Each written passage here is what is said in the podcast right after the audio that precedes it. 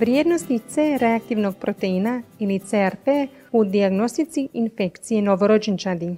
Pozdrav! Ja sam doktorica Irena Zakarije Gorković, suvediteljica Hrvatskog kokrena s Medicinskog fakulteta u Splitu. Liječnici koji skrbe o novorođenčadi moraju rano i točno prepoznati infekcije ako žele spriječiti da se dijete ozbiljno razboli. Jedan od preporučenih dijagnostičkih testova je mjerenje serumske koncentracije njihova C reaktivnog proteina, CRP. Taj test je procijenjen u novom Kokranovom susanom pregledu iz siječnja 2019. godine. Glavna autorica Jennifer Brown iz Centra za izradu i promociju susanih pregleda Sveučilišta u Yorku u Ujedinjenom kraljevstvu nam je rekla zašto je ovaj pregled toliko važan i što su pronašli. A dr. Andrija Babić, specijalizant hitne medicine iz Zavoda za hitnu medicinu Splitsko-Dalmatinske županije i član Hrvatskog kokrena, prevoje je razgovor i govorit će nam o tome. Ozbiljno se razboljeti zbog infekcije je jedan od najvećih rizika za smrt novorođenčadi, osobito bolesnih ili nedonoščadi, to jest prerano rođenih. Ovaj sustavni pregled je usmjeren na djecu stariju od tri dana s takozvanom infekcijom kasnog početka, dok zbog nekog drugog razloga borave na odjelu intenzivnog liječenja novorođenčadi.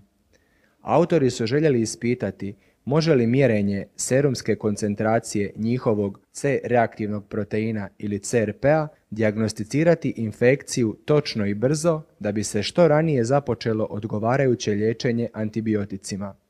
To je veoma važno jer često takva djeca već primaju različite lijekove i podvrgavaju se mnogim pretragama, antibiotici im se ne bi smjeli davati ako im nisu prijeko potrebni. Klinički znakovi infekcije novorođenčadi nisu specifični i mogu biti posljedica drugih stanja. Neka od tih stanja su manje ozbiljna, dok druga mogu zahtijevati druge vrste liječenja. Test koji se rutinski koristi da bi se utvrdilo ima li dijete infekciju je kultura krvi ili hemokultura.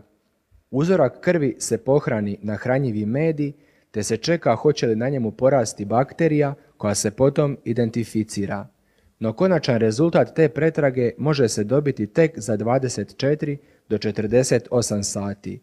Rizici povezani s infekcijama novorođenčadi su veoma visoki, jer ona jako brzo mogu postati teško bolesna.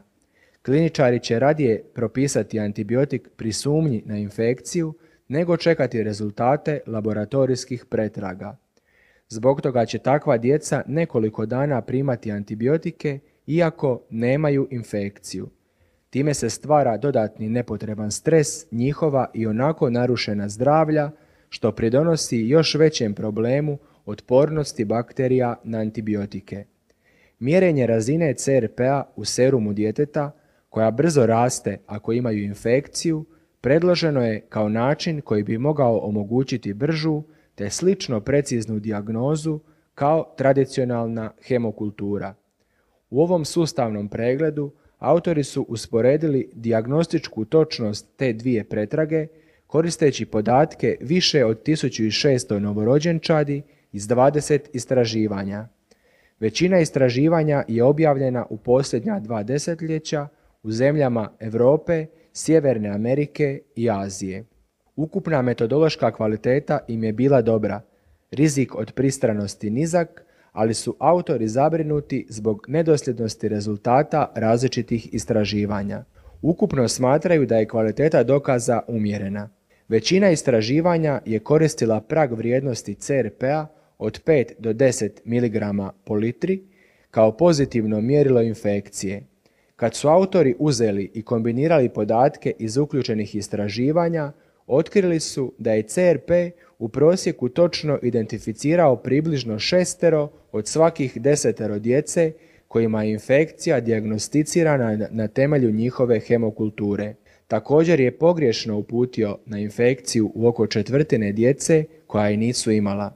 Da bismo ovo smjestili u širi kontekst, zamislite da će 40% te visokorizične novorođenčadi razviti infekciju kasnog početka – što bi bilo u skladu s onim što je pronađeno u istraživanjima iz ovog sustavnog pregleda.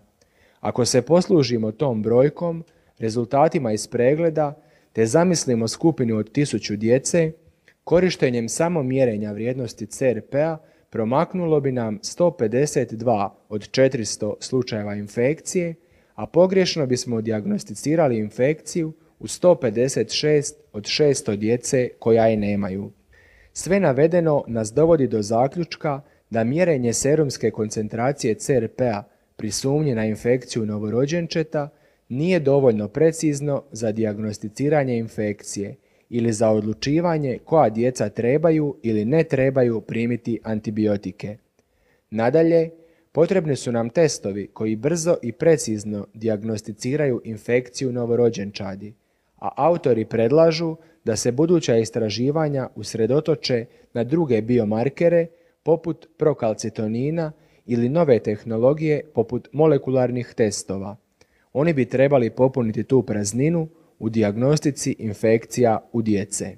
Ako želite detaljnije pogledati rezultate ovog Kochranovog susadnog pregleda o točnosti mjerenja vrijednosti CRPA, možete ga pronaći na stranici cochranelibrary.com pretražujući mjerenje CRPA kod novorođenčadi.